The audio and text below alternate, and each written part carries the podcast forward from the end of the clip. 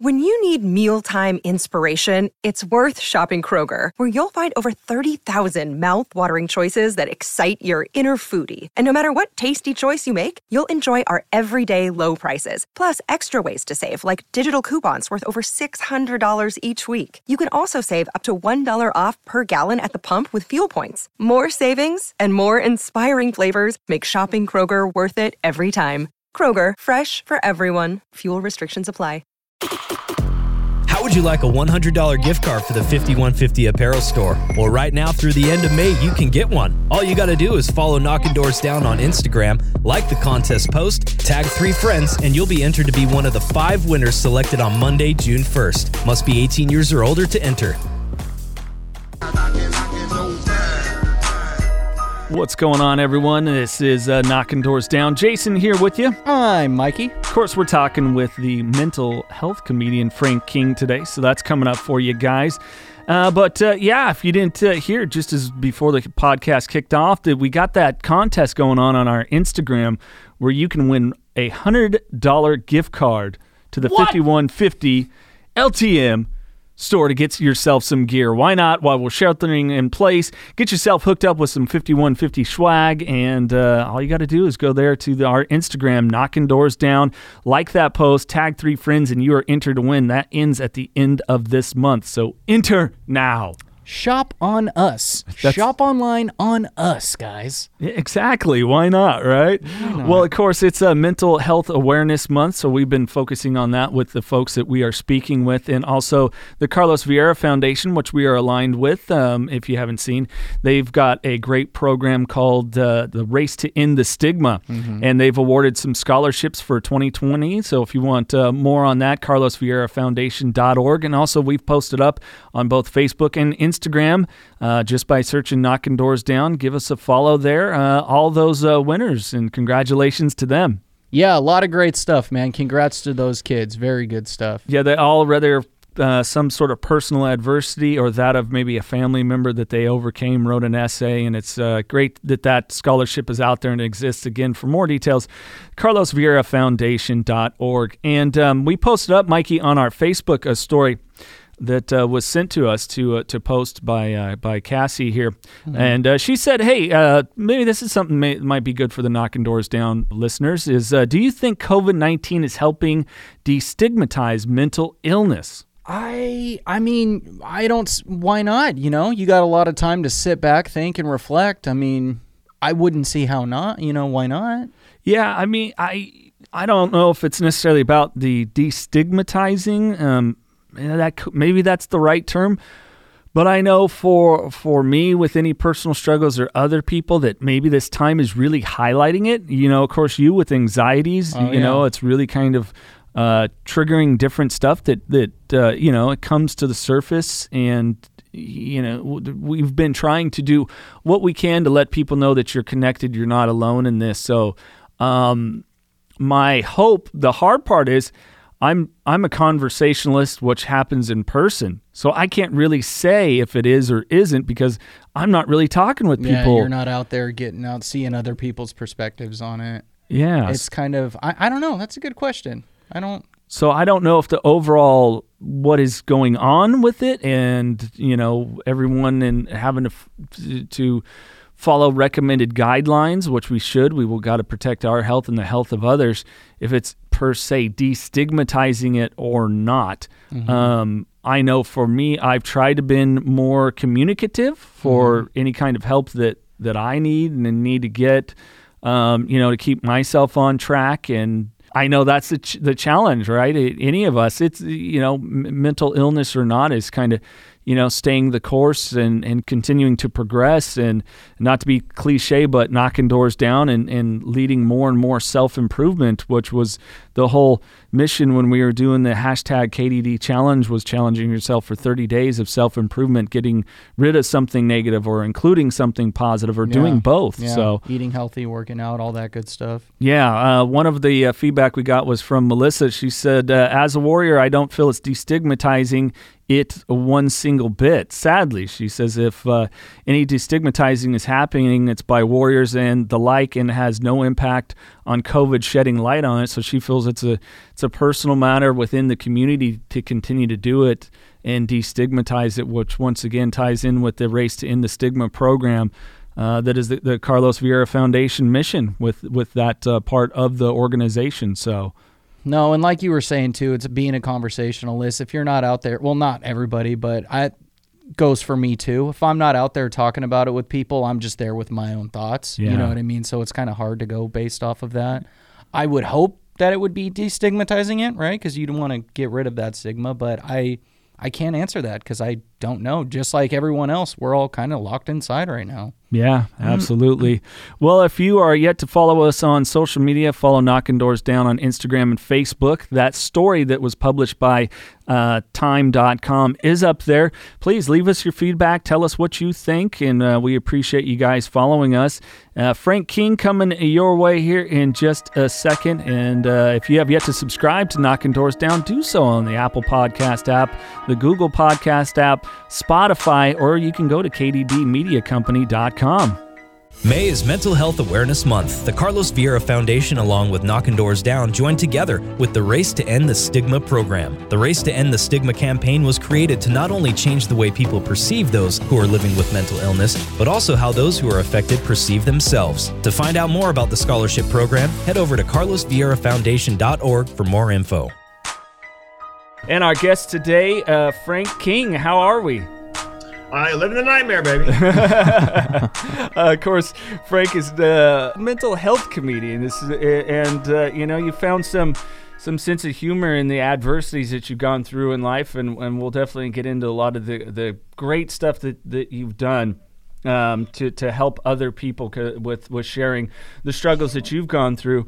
Uh, but as Mikey and I were, were uh, you know, getting to know you more, looking at different things that you got on, on your website, thementalhealthcomedian.com, um, why don't you tell us a little bit about your childhood? Because I don't think people sometimes understand that uh, depression and, and mental health issues can very much be hereditary. And it, it was a case in your family. Yes, uh, not just one case in my family. It's called generational depression and suicide. Yeah. My grandmother died by suicide. My mother found her. My great aunt died by suicide. My mother and I found her. I was all of four years old. I screamed for days. Oh, wow. Yeah. If you want to know the story, it's in my first of five TED Talks. Yes. He said bragging. Uh, it's in the first first TED Talk called "The Matter of Laugh, L A U G H, or Death," and I tell the story. I'm going to spare your listeners the, the triggering event that I experienced at the age of four when we found my great aunt had died by suicide. Yeah. And I myself in 2010, after kind of the height of the recession, my speaking business had dropped off 80%. My wife and I lost everything in a Chapter 7 bankruptcy. Oh, Lord. And uh, at that point, I could I learned what the barrel of my gun tastes like. Uh, spoiler alert, I didn't pull the trigger. yeah, a friend of mine had never heard me yeah, never heard me say that out loud. He heard heard me do a keynote. He came up afterwards. He goes, "Hey man, how come you didn't pull the trigger?" Go, hey man, could you try to sound a little less disappointed? Yeah, right. Damn. right? It's like you know, don't isn't it a good thing I'm still here and helping people? You know, let's not be an ass. Yeah. Um. So Frank, obviously some some uh, some things that you definitely encountered early on in your life with with the uh, you know, depression, which I don't think people understand. I know that for me, it's a, a family background along with addiction. But um, how did you kind of segue? Because people find it funny that for me, they know normally know me as a very jovial guy. Uh, you know, a 20 year background uh, career in radio and now doing this podcast. And I tend to kind of keep a smile on through through the sadness. How did you segue into comedy? Was it just laughter kind of helped you throughout youth and you gravitated towards comedy or? Well, first, let me tell you that I did a morning show as well in Raleigh, North Carolina at uh, WRDU 106, the home of rock and roll, which was the mm-hmm. number one morning show in Raleigh in 1993 when I went to work there, when they were hiring comedians to do morning shows. Right. Mm. I was able to drive that morning show, that number one morning show, to number six in 18 months. One of my proudest accomplishments. Uh, yeah. Hey, you guys know there's two kinds of people in radio: people who've been fired, people are going to be fired. It's yes. just the way. Uh, I gotta say, I was a miracle. I actually made it 20 years without ever being fired. I don't know how. It that was... is. Uh, I've got a friend who worked at a station in um, Greensboro, North Carolina, who did at least 20 years, same station. He even survived in 95 or 96 when they began to you know, create clusters because they changed Yeah. the rules and said you could have more than one AM or FM. He even survived that. Yeah. Um, the um, the radio station I was at was sold for you know uh, sold along with eleven others, uh, Yeah. and and most of us. Uh, I think I was. I think I, I mean I think I was still working there. I hadn't been fired quite yet. Um, anyway, the uh, the comedy and the mental illness, I believe, are part and parcel of the same wiring. I have um, uh, major depressive disorder, depression, and something a little more rare called chronic suicidal ideation Okay. um, which is for me the option of suicide always on the menu as a solution for problems large and small. And when I say small, uh, my car broke down a couple of years ago. I had three thoughts unbidden: get it fixed, buy a new one, or I could just kill myself. That's chronic suicidal ideation. Now, the upside of that is I believe that my imagination, comedy, comedy writing skills, comedy timing, stage presence, personality is just the flip side of that particular coin. I did a TEDx talk my third one called The Evolutionary Advantages of Mental Illness, Mental mm-hmm. with Benefits. And it's all about how everybody I've met at whatever age who has a mental illness or two that's not completely dysfunctional often has some kind of superpower. Right. You know, they're musical, they're a great writer, they're a comic, they're artistic. And I thought, this cannot be. It cannot be a coincidence. And if you look at the list of celebrities and athletes and politicians and whatever, yeah. that have a mental illness, one or one or more, uh, you begin to realize. I think at the end of it, I said, "Look, you don't have to be mentally ill to be successful, famous, rich, but it doesn't hurt." Right. Um, yeah. Yeah. So I, I those it wasn't like I was depressed and discovered comedy or you know comedy and they got depressed. I was born with both, and told my first joke in the fourth grade. Kids laughed, and I thought I'm going to do this for a living. hmm and and in high school I took drama, three years of drama, never got a good part in any plays. And by my second semester of senior year, I'm like, I believe I see a pattern. um, I thought, you know, if I do stand up, I can write, direct, star my own little show every night. So at the senior talent show, this is 1975, I did stand up comedy, first person ever to do stand up comedy at the senior talent show, and I won. Nice. And I told my mama I'm gonna be a comedian, and she said, "Well, you're going to college first, son. You can be a goat herder when you graduate, but you're gonna be a goat herder with a degree." So I went to Car- I went to Carolina, for, and I got two degrees: one in poli sci, political science, one in labor management relations. Worthless, but um, but I got to tell you, as a comedian, a good liberal arts education is not a bad thing. yeah. I had a girlfriend from high school. We made it all the way through college, even though she went someplace else, and uh, married her. Big mistake. Um, we had nothing in common. You know what they say: opposites attract. She was pregnant. I wasn't. Yeah. So we moved. We moved to San Diego, and just by chance, in San Diego, there was a branch of the Comedy Store. It's still there. It's on Pearl and La Jolla. And I just every time I drove by there, I felt this like magnetic pull. I just could not. I knew that's where I belonged. And my ex-wife, that was not what she wanted me to do at all. So my fourth TEDx talk is called "Suicide: The Secret of My Success" and uh, "Dead Man Talking." And the reason it's the secret of my success in comedy, especially, is I realized that if I didn't change something, you know, I lovely woman shouldn't have been married. I was selling insurance, great business, but not for me. Was not going to the comedy store. I thought I'm going to kill myself. Yeah. My second thought was, what the heck? I can divorce my wife, quit my job, try comedy. If it works, and I think it will, then great. If it doesn't, hell, I can still kill myself. So, having nothing whatsoever to lose, Right. that's how I got into comedy. I was able to put it all on one roll of the dice, knowing that if you know, if I stayed where I was, I was going to kill myself. And, and I got to tell you, I've got a comedian friend who had the same basic thought process. I've got a TEDx coaching client who left one 20-year job to pursue another. And he, when I, he saw my TEDx talk, he wrote back, "Because we have a lot more in common than you think." Because he thought if he stayed in that 20-year job, which is a good one, yeah. that he would kill himself, and he thought he belonged someplace else, living living somebody else's life basically. And he's been very successful. Um, and then he's now a TEDx TEDx coaching client of mine. We're trying to get him a TEDx talk when the world returns to near normal. Um, so that's that's how um, the and suicide keeps me alive. The idea of suicidal ideation because it's always on the table for me. Right. It, it it's it's my I don't know if you ever saw the show Afterlife with Ricky Gervais on Netflix Yes. Yeah. Yes. second episode, his boss is trying to cheer him up because, look, don't try to cheer me up. I'm depressed. I'm suicidal. If it gets too bad, I'll kill myself. Sadly, that's my superpower. so that's my superpower. If it gets too bad, if it weren't for the option of doing that, right, it would be very difficult to make it through the difficult times. Because I sit, uh, my book's going to be called. I'm going to write, I'm going to write a memoir. It's going to be called um, "Starting the Conversation on Suicide" because that's what everybody hires me to do. Yeah, yeah. And the subtitle is going to be um, "Living in the Exit Row," and on the cover is a picture of a guy sitting in the window seat in the exit row, looking out the window because that's where I sit all the time. And by the way, uh, Hunter Thompson, Hunter eight, Hunter, Hunter S. Thompson. Hunter S. Thompson, yeah. yeah, he yes. yeah he's he's got a quote just like that. you know, if it gets too bad, I'm I, I just hit the exit. I've always got that option. And uh, another Yeah. person who I think had suicidal ideation.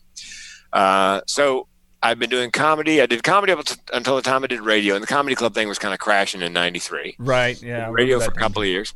Yeah, because there was clubs everywhere, and all of a sudden they weren't opening as fast as they were closing. Yeah.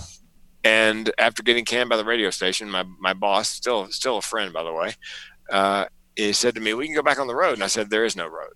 But I've been a clean comic all that time, which cost me dearly, by the way, on the horrible beer bar pool hall honky tonk one nighters. Tell us some jokes we can dance to. Um, Here comes a slow and you can slow dance. Uh, but what I realized was I could do the corporate comedy circuit, you know, the rubber chicken circuit. Yeah.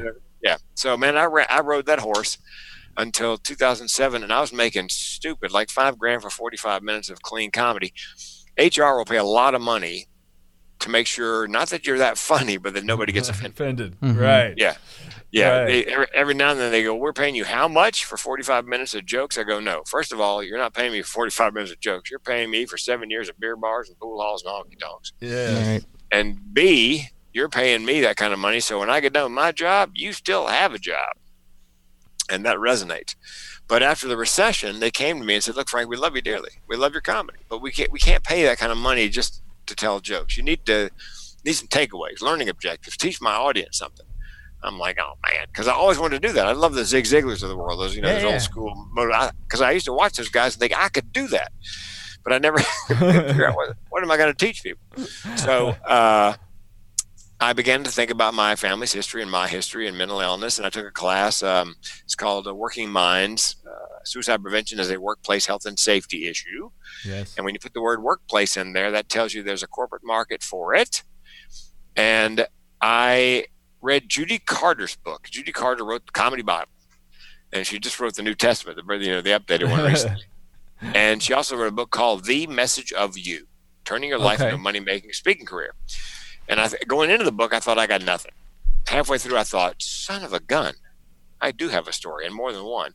So I used her book to cobble together my first TEDx talk uh, I applied and I got the first one I applied for, which is rare, uh, to just timing. And then I bought a book called Talk Like Ted, which is nine things long in every great TED talk. And I used that book to refine it. What happened was I went up and auditioned to Vancouver, BC, or I auditioned by, by, by application. Um, and then they called me up to Vancouver, BC for an audition. I thought it was Vancouver, Washington, two hours away, not seven hours, away. Hours anyway away. yeah. So I screw it. I'm fly up. So I flew up, and they they called me. and They said, "Look, we would love to have you on stage with us at the TEDx, um, but we all we ask is that you mention in your suicide prevention TEDx you mention Robin Williams." And I said, well, "No, no, you don't, you don't have to ask. He's already in there because I worked with him a couple yeah. times." Yeah. So that's why I got the, the gig because it was just you know he but between the time I applied and the time of the TEDx he had, he had died by suicide. Right. So I got that, and that was that allowed me to rebrand from comedian to, you know, when I when I left the clubs, I rebranded from comic, you know, barroom comic to boardroom comedian, and then this TEDx first one allowed me to rebrand in everybody's mind or begin to uh, as a as not just a funny speaker, but a speaker who was funny. Yeah. yeah. And then I did I've done four TEDx since then. The last one I did was in Durango, Colorado in November. I hadn't posted yet. It will probably next month. It's called Mental Health and the Orgasm Treat Your Depression Single Handedly. Yeah. My, fir- Nice. my first my first line first line of the TEDx is I love my iPhone, but it's my second favorite handheld device. yeah, That's yeah. right. There Yeah. you go. And it's the only one I've ever gotten a standing ovation for. We had a ball. Oh my God. It was so much fun. Yeah. Ah. And the curation team, they didn't like it. There's a whole team of people that pick, but there's one executive director. So the executive director thought it was a, I mean, I applied, normally I apply a half dozen times to get a TEDx, Sure. like 15, 16 times before I could find somebody who would even read through it. And the executive director loved it and said to the committee, I don't care what you think, he's, he's going to be on. So after I got done, one of the young women who was four square against me being on the stage at TEDx, she walks up. She goes, Frank, I didn't think you were a good fit for this TEDx. And I got to tell you, I am so happy I was so wrong. oh, that's great. takes takes a big person to admit, you know, they made a mistake like sure, that. Sure, sure. So now I'll have a fifth one coming up, and and and people go, does it get you booking? No, but it gives you credibility, and it's a great branding tool, and it's you know it's, it's good for marketing, and right. yeah, absolutely. and each one of those is about mental illness, mental health. So they all you know it's all. I in, in 2018 January I was I had a networking speech, you know, keynote and a and a customer service keynote and a motivational keynote and a suicide prevention keynote. I thought, you know what? I'm gonna, as we used to say in college, when you just picked one fraternity to, you know, to rush, I'm gonna suicide it. Pardon the pun. Um, I'm just gonna do suicide prevention talks. Period. Paragraph. That's all I'm yeah. gonna market. I still do comedy if they ask. I did comedy on cruise ships until middle of middle of February. You guys probably know that, right? Yeah, if you want to cover that later, that's fine. Um, uh. Didn't didn't I knew I'd get fired. But cruising is like radio. Sooner or later, you're going to get fired. I always wanted right. to go out in a blaze of glory. I didn't know I was going to go out in that big a blaze. but uh, I've never been fired before and had my name on the front of the uh, Daily Mail in London and the New York Post. that's another story. Anyway, uh. um, they, they allowed me to rebrand. Yeah. And then, then, and when I coach speakers, I said, look, you need to pick your, you need to pick a lane pick something you're passionate about. You know, that, that I can wake you out of a sound sleep and you give me 45 minutes on without breathing hard. And second, you got to find um, your ideal clients. You know, people who not only have a meeting and have a budget and use outside speakers, but they need what need to hear what you got to say. Yeah. And yeah. so I looked at the top 10 or 12 at-risk occupations for suicide, and I picked four or five where they're actually trying to do something about it. Um, construction is number one occupation at risk for suicide. Really? Mm. Yes, and they're working very hard to change that. And then I picked dentists because they're like number five or six, veterinarians five right. or six, doctors five or six, and then uh, safety managers, people that work at like Marathon Oil and Shell, where they're they're all about you know like physical safety, but now sure. they're beginning to work very hard on you know taking care of the the brain above the teeth, yeah. the organ. Yeah. Um, because there is kind of a real stigma in the workplace with with mental health. Um, I know that you know, like I said, 20 year radio career. Uh, we didn't start dealing within the workplace until the last couple of years when I was in that situation. You know, I, I mean, I you know my staff sometimes when I fell into depression, they had to offset for for me and pick up the slack, and there was a couple other mm-hmm. people that struggled as well, and uh, you know it's good that you're bringing it to light and i i you know for me humor has always been imperative for doing so um, so what are you kind of finding with through through your stuff? Is is are you finding that when you do these corporate things that maybe they're taking a better look at mental health in the workplace because oh, yeah. of the awareness? Yeah, because because as I said, ninety five percent of my clients say to me when I get there, "We just brought you in here to start the conversation on suicide." Because yeah. even though eight million people every year in the U.S. contemplate it and one point four million attempt it. By the way, women attempt three times as often as men, but men complete because they use a gun. Right. Mm. And 47,000 last year died of suicide. That's one every 11 minutes. Jeez. Man, I know the COVID 19 is bad. I know that yeah. several thousand people in the U.S. have passed away. But if we do the, if we do this, this this podcast for an hour, five more people will have died of suicide in the hour. Right. So um, the um, I find that by using humor, because somebody asked me, does being a comedian hold you back? Do they not book you because you're a comedian? I go, no, you, you missed the point. they book me because because it's very difficult to spend 45 to 60 minutes talking about death and dying without some kind of, you know, like I did earlier. Uh, put the gun in my mouth. Spoiler alert. right. Yeah. I get my first nervous laugh. Mm. All right. Um, in my TEDx, my first TEDx, there's some really dark jokes in there. My grandmother died using an old gas stove. You know, she blew out the pilot light. My great aunt did it with an old Loctite refrigerator where if you get inside, there's no getting out. And I said to the audience, What is it with my family and major appliances? Dear God. I can't drive past a Sears without tearing up. Uh, they're they're taken aback and then they laugh because, but that that makes the medicine go down. Yeah, it makes sure. it more memorable. The other thing I do is by being a man, man, and going on stage and being vulnerable. and saying, "Look, this is what I have." I, there's a song by Big and Rich. I don't know if you guys ever worked in that particular genre of uh, radio, but Yeah. Big and Rich has a song. They have a song called "Somebody's Got to Be Unafraid to Lead the Freak Parade." That's my job. My job is to get up on stage, let my freak flag fly, and rally my tribe. And because I come out, especially as a man, and say, "This is what's wrong with me," and then I and, and several of my stories, I tear up on stage. I choke Yeah. up on stage. Yeah, yeah. I tell Yeah. I'm on the verge, verge of tears.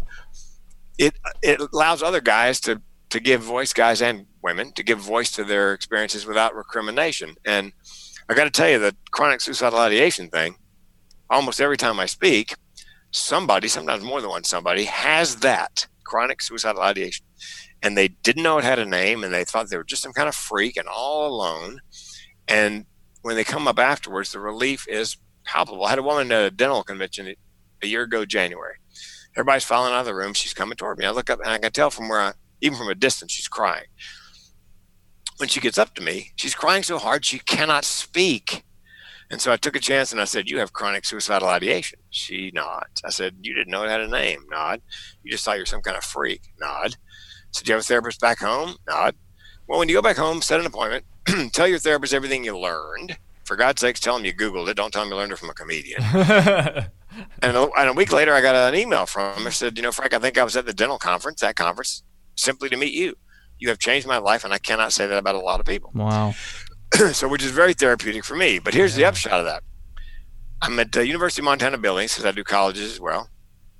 Standing outside, starting to snow. It's dusk. Kids, kids gone to get the truck, take back to the hotel. And there's a river in the distance. I can see the water moving. And I'm thinking about all the people who've come up after my shows and you know and, and I, I helped them realize they were not alone. And maybe i steered them just far enough off the path to suicide. They'll live a normal life. And it hit me oh dear god i'm like that character george bailey and it's a wonderful life. I've been shown what these people's lives would be like if i were not there to speak and tell them they're not alone. And my second thought was even more sobering which was oh god now i can't kill myself because i take all these people with me I- and my third thought was, um, and then they pursue me through eternity. You couldn't wait a week. It's I, I don't know. Tell me, you have longer experience with me. Is it a mechanism that helps us kind of correct and shut off that thought? Well, it it it. If you, Jason, if you find yourself driving down the road and you look up ahead, there's a bridge abutment, and you're having a bad day, and you're looking at that bridge abutment, and you're thinking, know, if I just turn the wheel a little bit, uh, or if you're sitting at a, a railroad crossing and the train's coming, and you look down at the train, you think to yourself, hmm, yeah, I made the mistake of telling this to a neuronormal person. I freaked him out. They said, "How's your morning?" I said, "Well, I took the dog to the uh, to the uh, doggy daycare." And I said, "Then I have to go across the railroad tracks to get there." And the train was coming. The arms coming down. And I said, "You know, I'm sitting there and I'm thinking, I wonder how far I'd have to back up, how fast I'd have to be going to get through the first guard, but not through the second one, so that I actually end up on the tracks. So I don't want to take them both out and then be alive on the other side and know the railroad for both these." They're like, Yeah. I go, it's a math problem. I'm just how far. I'm just trains leave- calculating. It's physics. It's just a okay? math problem. yeah, two trains leave Detroit. One guy pulls on the tracks. you know. Um, the but that that's suicidal ideation. and It's happened so many times. It you know it's not a serious. You know it's not. I've learned to live with it. I had a young woman at a college conference come up afterwards. And said, "I enjoyed your keynote. Thank you very much." I said, "You're welcome." She said, "You made me weep." Again, she goes, "When you told your story about your car, get it fixed, buy a new one, you know, or kill yourself." She goes, "I've been having those thoughts all my life." I didn't know it had a name. I thought I was some kind of freak. And when I heard you say that, I realized for the first time in my life that I am not alone, and I wept. Yeah. And then she says, I was hoping I'd grow out of it. I said, honey, I'm 62. If I'm going to grow out of it, I better get started. Time is a ticking. yeah, because, you know, a lot of people think that there's a cure. Right. I used to say that I battle depression, and I realized battle implies I can win, and there is no win. We can tie, kind of an uneasy truce, like North and South Korea, or I can lose and kill myself, but there is no win. yes. There is no. Uh, so I, I, I advise my audiences, you know, I take a holistic approach: diet, exercise, good night's sleep, medication, meditation, and of course, after my fifth TED talk, masturbation. Um, yeah, take matters into your own hands. That's just the way uh, it's got to go in life. yeah, and so and I get medication. I, I didn't even take that till I was sixty. Took some over the counter stuff called SAM E, S A M dash E. Yeah, yeah, yeah. I've heard, yeah, I've done SAM E before years ago. Yeah, you know, it's good on mild depression, but at sixty, I thought, you know, so I asked my doctor, and he, he prescribed something, and, and two weeks in, my wife noticed the difference. Because you know, you know how it is. We think we think nobody notices. We think we're yeah. great, and we are great actors. We hide most of it. Oh yes. Um, the third week, though, I had this thought unbidden since I hadn't had it since high school. And bear in mind, I've got a good life. I do what I love for a living. I have a lovely mm-hmm. wife and animals and house. But I'd never had this thought since high school, which was, and it just came, it bubbled up unbidden. I like my life. Like, it was almost like the you could just kill yourself. It just bubbled up out of nowhere, and I thought, man, my second thought was, why did I wait so long to take medication? Because you know I've been gutting it out for sixty years. Yeah. So uh, anyway, it's it means that when I get depressed, it doesn't last quite as long, and the and the episodes are farther apart. Because people, great. I think neuronormal people don't understand major depressive disorder. Two days to two weeks, and it cycles like there's a flat spot yeah. on a wheel. It comes back. Can I tell you a quick story about normal people? Yes, Let's please. hear it. Let's hear it. I'm in the. I'm in the. Uh, I'm really tired. When I get tired, the little editor in my head goes to sleep, and I get in the Uber. Nice young man at the wheel, and our eyes meet in the rearview mirror. And he goes, "Hey man, how are you?" And I thought, you know what? I'm going to tell him. I go, I'm, I'm depressed and suicidal. How about you? Uh, he goes, uh, "What am I supposed to say to that? I said, Do you really want to know? He goes, Yeah. I go, You're supposed to ask if I have a plan. So long pause. He goes, Do you uh, have a plan? Another pause. And he goes, Does it involve Uber? Brilliant. Brilliant. Uh, that was good. So, yeah. uh, Frank, how did you end up writing on The Tonight Show? Yeah, what well, was that like? Um, I was on the road. Uh, my, my lovely, uh, my second wife, I was in San Diego. I won an improv that had come to town. I won the contest, and I was able to book ten weeks on the road. Mm-hmm. You know, at comedy clubs. And I said to my girlfriend, who's now my wife for 32 years, I said, "I'm going on the road to be a full time stand up comic. Do you want to come along?" And inexplicably, she said yes. So we um, everything in storage we couldn't fit into my tiny Dodge Colt. and we hit the road. Oh, the we Colt! What, what uh, you remember the Colt? Of- yeah. yeah. Uh. yeah. There's a there's a yeah, I think there's a Colt Turbo, which seems like a anyway. Um, Very unnecessary the, um, to put a turbo on a Colt. Yeah. Uh. The uh, we were on the road together for 2,629 nights in a row, nonstop. Wow. Goodness. Opened up for Rosie O'Donnell and Ellen and Seinfeld and Dennis Miller and Adam Sandler, Kevin James, Foxworthy, and Ron White. You know, back when they were all just comics. Yeah. And then the reason I came off the road was I got the opportunity to do radio in my old hometown, uh, Raleigh, which I came back, you know, triumphant yeah. return. And then that was the genesis of my speaking career. But it's so the comedy and the, the mental health thing, you know, it's just it's just the way I'm.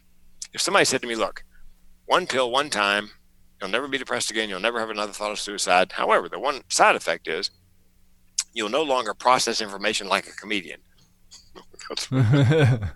and let me give you an example, because every I thought everybody thought the way I did. I think a lot of people think everybody thinks the same. Yeah, I think I don't know, Mikey. Don't you think that too? That the, oftentimes you think people think the way you think.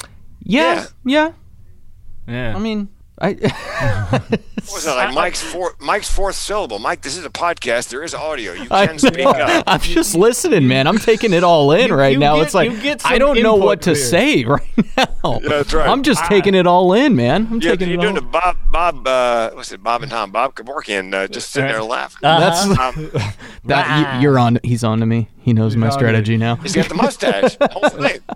um, the uh, but yes, what we Frank, I can relate to that. I I thought everybody thought the way that I did. Uh, you know, especially as a kid, or you know. Here's how I here's how I learned not the case. I'm on a plane, um, changing plane. Remember when we used to fly? Um, oh, those eons ago. I wish I could fly now because the, you know the, like a from Portland to, to San Antonio is like eighty eight dollars one way, and you have the plane to yourself. It'd be really sweet. Oh yeah, gas prices But, uh, too, but you can't go anywhere. So you know, all of this is just you know. Yeah. Yeah. The um anyway, I'm on a plane in Delta. We changed planes and we're getting ready to take off for wherever we're headed. And the, the uh, if you've flown Delta, you know the flight attendants are very southern, most of them, and and uh, they've just changed the rules a couple of years ago. The FAA said if you have a you know an iPhone or an iPad, you can use it on takeoff or landing if it's in the airplane mode. hmm The problem with the flight attendant is none of that's written down anywhere. Brand new rule. So they, you know, she goes through all the standard stuff, you know, seat cushions, floor path lighting, oxygen mask. And she gets to the part where she's got to tell us about the iPhone and iPad. So I'm waiting, anticipating. And she goes, Ladies and gentlemen, due to new FAA regulation. And you can almost hear her thinking. And she gets inspired. Due to new FAA regulation, if you have small equipment, you can continue playing with it. I'm bent over double laughing. Nobody else on the plane. My seatmate thinks I've lost my mind. He goes, What? I go, Let's review. Before I can review, she comes back on and goes, If you have large equipment, you got to shove that under seat in front of you. So I'm down on my knees. And I realized ah. everybody on the plane heard the very same thing. Just nobody processed it, especially at lightning speed Right. you know, like that. So that's that's what I, I can teach you to write stand up. I can teach you to perform stand up. I cannot teach you to process Yes. the way my brain it just it just works. You know, it just works that way. It's it's a muscle. You know, I've worked. It. Oh, how I got the job for Leno? You ask. I was on. That's why I told the road story. I was on the road, and Leno was the permanent guest host of the Tonight Show. And Johnny was very mercurial. Yeah. He would decide on a Friday afternoon he wanted to be off the next week, so he'd announce to the staff, "I'm taking next week off," which meant Jay had four nights to, to do the show, four monologues, 18 jokes a monologue, and so he wasn't rich or famous at the time. He's good, good hard-working comic, but Yeah. you know, 18 jokes. It's like doing morning radio. I was responsible on that radio show for 12 minutes of good, family-friendly comedy every morning. That is a grind. Yes. So, People um, have no idea. oh, no man. idea. I mean, I, I I was stretching one day, uh, my foot up on my Toyota 4Runner bumper, and there's two flies making love on the hood. and I'm thinking, there's got to be something funny about this. And I thought, I know what it is. so I go in the next day and I go, look, uh, I'm stretching, and these two flies are going out on the hood of my car. I can't tell you, you know, what position they were each in, but I can tell you this: I heard one fly say to the other fly, "Let go of my wings. I know what I'm doing." um, and and the producer goes, I would have loved to have been a man on the wall to see that. Oh man, it's like dude, mic drop. but anyway, so Leno's facing four nights, 18 jokes a night. So he began to take on contract writers. He'd send you the paperwork, you sign off as a you know 1099 contractor, and then I was submitting 12 to 24 topical jokes a day Yeah. and getting on, you know, one or two a week when he was doing the, you know, the fill in. And then he got the job for real. And a lot of the fact they call them fax writers back then because everybody faxed in their jokes. A lot of the fax writers um, didn't get the new fax number. They they cut, I'd say, ninety percent of them, and they, they kept on the rest of us uh, as contract writers. Yeah. And so I rode that horse until um, he left the Tonight Show. And I had two jokes on his very first show because I know, I know comics, they're lazy. And so, uh, trust me, boys, nobody goes into comedy because they have a great work ethic. Right. You're Yeah. working 45 minutes a night and complaining. Yeah. Um, two shows. Anyway, Son of a. yeah, exactly. And I, was- gotta drive. Oh Yeah. hell. I remember this MC one time. He's on the couch. He's stoned. He's watching the Golf Channel in the middle of the afternoon. He goes, "I'm looking for an easier job." I go, "Stop looking. You're there." anyway, um, so I I knew that the other comics would slow down writing because there was a two week break between Jay and uh, Johnny and Jay. So I was just pumping it in, and I had two jokes in the very first show. And the first one was, um, "Guy got stung to death by bees in Texas." Wait, this is like a you know 15, 20 years ago. Guy got stung to death. And the punchline was, it wasn't um, Africanized um, killer bees. It was just ordinary honeybees upset o- over the Rodney King verdict and killed. And then, then the other one was uh, Dan Quayle. I'm sure you remember Dan Quayle. Oh yes. Uh, there was a, a show called Murphy Brown with Candice Bergen. And uh, in, on the show, she had a child out of wedlock. And somebody asked, you know, Mr. Conservative, Dan Quayle, what he thought about Candice Bergen or her character, Murphy Brown, having a child out of wedlock. He said, um, it's, uh, it, it, to me, it demeans the importance of fathers.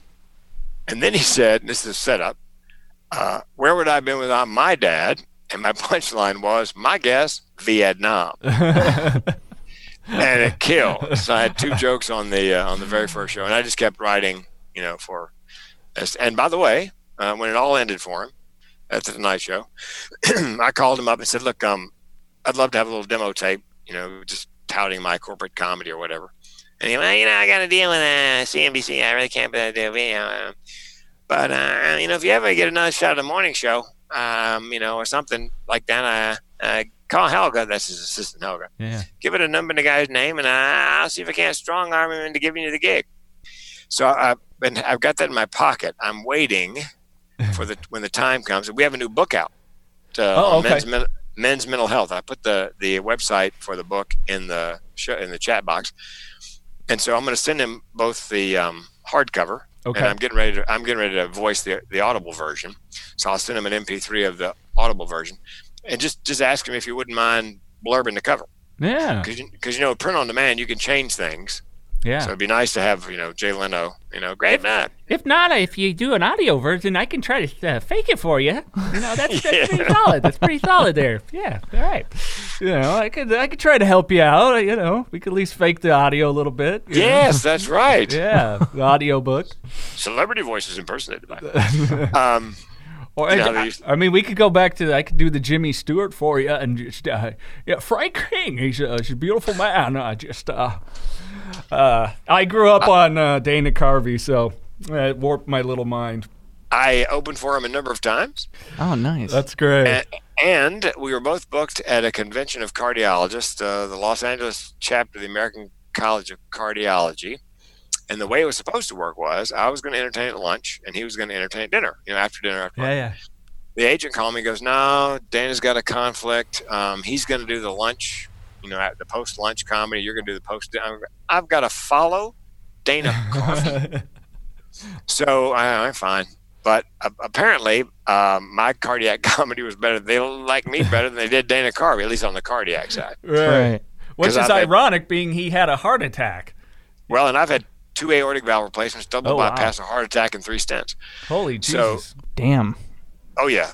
Well, people ask me about the pandemic. You know, are you okay? I go, look, I've had two aortic valve replacements, double bypass, heart attack, three stents. I lost to a puppet on Star Search. This is not the thing's ever happened to me. so uh, anyway, that's how I got to write for Leno, and we had a bunch of us. Every now and then they changed the fax number, and each time I got the new fax number. So I just kept, you know, I just kept, and it, it's a great exercise of the creative brain pumping in 12 to 24 topical jokes, Yeah, you know, a day I bet. and I would I would once I'd send them to him, and, and the time had passed like two nights later. If he didn't do them, then I would I would slip them in a. I'd take the best, I'd cherry pick the best ones, and put them in my act. Yeah. So because I I do I began by doing a lot of topical political. Yeah, it's a different time now. I don't think I think it'd be very difficult to do topical political unless you're somebody like um like uh Lewis Black who is strictly Sure. And he went to Carolina about the same time I did. I'll be hmm. damned. Hmm. Yep. Yeah, no, He Lewis he and is I- great. And he just he- he's got a way. It doesn't matter what side of the line, at least from my perspective, you stand on. He's just got a great way of of getting you to think and get you into laughter about it really fast. And I don't Yeah, know, the maybe prob- that's just my brain, but yeah, Well, the, you because you have a discerning brain. The problem is, is even if you try to balance it out, even if you're picking on both sides, uh, you guys know this. I learned this in radio. It's not what you said. yep, It's not what they heard. It's what they thought they heard. yep. Right. And and everything now is filtered through bias on one side or the other. So each side's going to think you took, you know, you favored the other side. Mm-hmm. But Lewis has made the commitment that he doesn't care about those people who think that way. He's found his audience, the people who pay him to come to a civic center. yeah, and that I mean that is a bold picking political comedy is a very bold move. It's one of those things you need to dive in head first. Again, he picked a lane, and he is going narrow and deep, not wide. He's not trying. Not, Leno was very much appealed to every everybody, very middle of the road comedy. I mean, I would send in some scathing stuff, and funny that I would use in my act, but he wouldn't. He was, and by the way, Jimmy Fallon has tried to stay out of politics, and his ratings have suffered yeah, Mhm. against against Kimmel and you know and the other guys yep. As he's trying to do the Leno thing, and it's just you know Yeah, it's such a polarizing time with it, and you know, but normally it is. I mean, that's just politics. You know, it's uh, it doesn't seem to function if people are rational. You know, it's just like it's it's, it's just got to be crazy shit on the left or crazy shit on the right. Nobody stands in the middle and goes, you know, it's probably somewhere in the middle, and we really could function so much better if we all No. actually worked together. But No. It- No. it's not going to happen. Uh, it doesn't happen. I was on campus when I was at Billings, Montana, on campus at the University of Montana Billings. So we were going around to radio stations for doing promo because it was open to the public as well. And um, two nice young men are driving me around. They said, you know, comics have a hard time on campus nowadays because people get offended.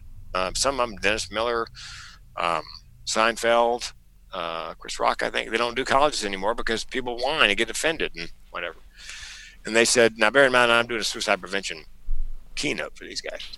They said, you know, you're a comic. Are You're worried about coming to campus and offending people. And I said, here's my philosophy.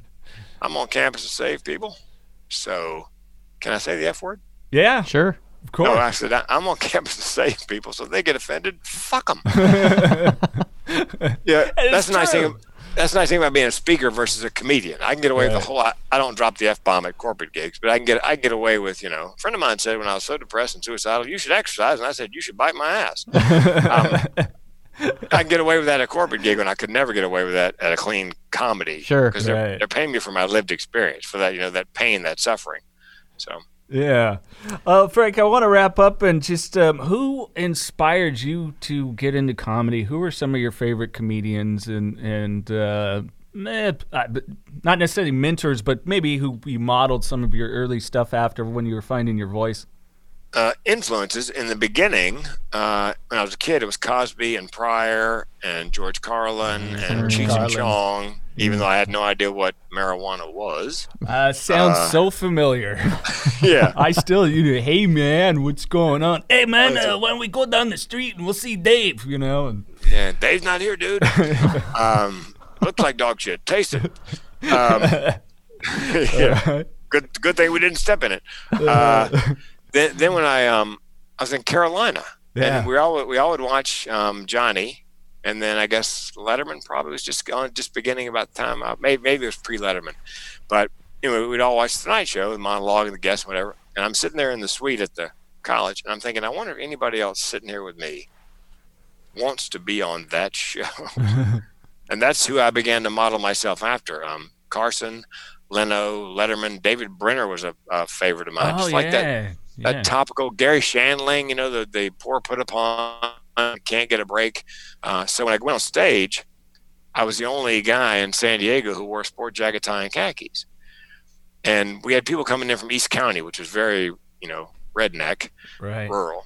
And I would open my show by going, "Listen, if you're here from Santee, I should probably uh, identify my outfit. This is a sport jacket and a tie." And I formed a company called White Collar Comedy, humor for the pinstripe personality. I got started doing, you know, squeaky clean, and people come up to me with a newspaper, hand me the L.A. Times before I went on. He goes, "Here's the article. Write a joke on this," and I'd sit there and I'd go up on stage and I'd nail a topical joke because that's what I Yeah. you know, because I've been reading the paper all my life and thinking those things. Um, I recently did began doing something a year or two ago called Tercel Talks, T E R C E L. If you look on YouTube, type in Tercel, T E R C E L, the Toyota Talk or Talks, you'll find a dozen or more. Because I all my life I've been talking into the rearview mirror, you know, running jokes, running gags, you know, my opinions, whatever. And I thought, you know, if I if I buy a clip and turn the phone camera around, um, just keep my eyes on the road, but just you know, and it's I posted my first one. Oh, get this! Guy comes up to me. I made a really sweet move in traffic uh, downtown Springfield. Um, cut across two, a very LA move. Found an opening like NASCAR. Cut across two lanes, swung it around, stopped right there at the stoplight. Look at my rearview mirror, policeman. And so, guy, you know, I start to turn the corner. Woo! So I pull over in my 84 Tercel, a Babe Magnet, by the way. I got to have the windows rolled up, otherwise chicks did dive in. And I, I roll down my window because you know it's, it's one of those. And uh, cop comes up and I go, "Hey man, um, was it that maneuver I did coming out of the parking lot, swinging around there like NASCAR?" He goes, "No man, that was sweet." he goes, um, "You have any paperwork for this thing?" As if because it's an '84 Tercel, I wouldn't have any paperwork. right. I go, yes. I go, why'd you pull me over? He goes, well, on the back of your car, you got two license plates. Well, my father-in-law left us the car, and the old license plate was welded with rust onto the back. So I just slapped the new Oregon plate over it. But you can see the outline of the old plate. So he goes, the bear in mind it's 84 Tercel. He goes, well, you know, two license plates, Frank, that might indicate the car is stolen. I said, I said, how low would my self-esteem have to be? Uh, I go, you and I both know that you know the, the penalty, the jail time, same for BMW. Why would now, now he's laughing, and uh, so that was one of the Tercel talks. As soon as he left, I turned the camera on. I go, you guys not gonna believe what just happened. The guy thought I stole the Tercel. I go back to North Carolina to work radio for uh, summer, and for my old boss who hired me in '93, and then called me back. I got a job for you. We've been down that road, Phil. Um, and I had I had him ship the 84 Tercel. It cost more to ship it than it was worth. But it's an 84 Tercel from Oregon with Oregon plates and a, a, Grateful Dead bumper sticker, which, by the way, to the Raleigh police is um, what's it called? Um, when they uh, they can't stop you unless they've got. Uh, probable, probable cause. cause. Yes, there's probable cause. the Grateful Dead know? sticker, probable cause in the South. Makes sense. Yeah, with an Oregon plate, and they just passed uh, recreational weed. So I got pulled over uh, half dozen times when I get out of the car. I got the dog, you know. Right. The dog's looking at me like, you got no self esteem? Like, it's 84 Tercel. Uh, anyway, that's that's my um so if you if, if your listeners go to Tercel Talk or Tercel Talks, they'll find and I'm gonna start doing them again because when I did the first one, I just did it as a lark. And a buddy of mine goes, Hey man, when's that next Tercel Talk coming out? Oh, like that's that? good stuff. that's awesome. Uh, Frank, if people want to find out more about you, I know that you're getting the the, the book uh, going. Where where can they go to find all, all the info on uh, on you, good sir? Uh, they go to my website, thementalhealthcomedian.com, thementalhealthcomedian.com, and and that's my handle on um, Facebook. It's um, Instagram, okay. Twitter. It's all basically you type in the mental health comedian my stuff will. if you type in comedian coronavirus Cambodia quarantine, you'll find out more about me than you ever care. You go Time Magazine, Newsweek, Inside Edition, Entertainment Tonight. Oh my God. oh well, Frank, uh, we appreciate your time, man. It's been awesome. My face hurts. I'm gonna have. I was laughing my too cheeks much, so I'm gonna have to go figure That's out whatever good. it is to to relax this. But uh, we really appreciate your time and thank you for for opening up here to the audience because you know um, eh, mental health is is such a thing, and it's one of our staples here that we want to help people with and know that they're not alone. And really, our our mission and motto is if we can help just one person, it's all worth it. So. Uh, oh man, that's my. I tell employers, people that hire me, I go, "Look, we save one person's life. That we have a good day's work." Let me give you my phone number, by the way. Sure.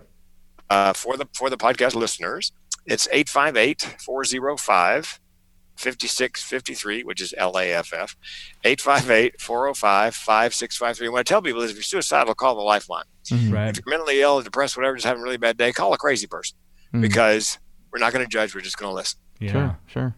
Yeah. Well, thank you for that. We appreciate yeah, time. Mr. Frank King. 5150 is a lifestyle. We believe in pushing yourself, finding your passion, knowing your dreams, and working hard, always striving to make those dreams a reality. We believe life's too short to sit back and say, What if? Go after it, grab it, and make it happen. Being 5150 is committing to that long, hard road ahead that you know is going to be tough, but the most rewarding. That's living the madness. That's 5150. If you're living the 5150 lifestyle, then celebrate by rocking the goods. Listeners of Knocking Doors Down, head over to 5150ltm.com. That website again, 51fiftyltm.com. Oh, well, we thank uh, Frank King once again for uh, coming on Knocking Doors Down, sharing his story. It is such a unique and interesting uh, story, to say the least, Absolutely. don't you think, Mikey? Yeah, no, for sure. The three options, you know, when yeah. the car problems, it's it's it's you know just goes to show that there's a lot of people dealing with a lot of mental stuff that you pass them in the grocery store and you have no idea that yeah. that's the kind of stuff that's on their mind someone is dealing with something every day that you see and meet and you know that's why i i aim to be as kind and gracious as possible as i can to uh, to my fellow man and uh, like he said that it was the whole purpose and mission of what we're trying to get out here in helping at least one person and just one person at a time was he said he totally sees that now, that adversity, that challenge of who he is, what's going on within his own brain as his strength. Right. And that's the ultimate takeaway I took is that, yeah, I may not be able to do uh, comedy if I didn't have this. I wouldn't have been able to write for the Tonight Show. I wouldn't have been able to travel the world on on cruise ships and uh, you know meet so many interesting people and touch some lives and do a TED Talk. Is that this whole adversity that I was presented with, which he pointed out was part of his family, you know, genes that it mm-hmm. ran in his family, Yeah. presented him the life that he has. Sure. And sometimes I think we for, forget that, or we have yet to start our mission in turning that adversity into how are we giving back to society, not just ourselves, our families, but others to help them overcome whatever they are faced and challenged with and encouraging them uh, and being a constant reminder that you can. You know what I really liked too was what was it? Suicidal ideation? Is that what Yeah, it's called? yeah. So he has that, unfortunately, but he he he makes light of it. You know, he can joke about it. He can laugh about Yeah. it. When I hear about it, you know, he'll be saying something and it's it's you know he's making a joke. I don't I can't laugh. Like I don't know. Like should I laugh? Is he being serious? Like I don't know if he's you know like oh that's some heavy shit. You know, like I didn't know if I could laugh or not. But it is a joke. Well, not that it's a joke that he was making and I'm just like, "Oh man, it seems very unfortunate." But he's laughing about it and he Yeah. has it. So it's like, "Okay, Yeah. well, you know, more power to him for shedding light on, you know, a very dark Yeah. situation." And I and I think that's all we can do, which once again goes back to uh, Carlos Vieira's book, "Knocking Doors Down," that was the the the spawned all of this on, and the the mission that we're going on is, you know, his whole thing was about sharing it, and there's some dark dark stuff Yeah. in there, but now for who he is now, the success that he's having, um, the things that he's uh, turned it to be able to do with within the, his community and hopefully m- more further abroad. You know, that's the goal is that the reach goes more farther abroad. We get listeners of knocking doors down around the world. You know, we can see that, that you guys are out there and, and we appreciate you sharing it. So we are incredibly thankful for the listenership and the continued support. And uh, on that note, anything else, Mikey? That is it. That All is right. it for this time, ladies and gentlemen. All right, keep knocking doors down. And again, our mission is to help one person at a time.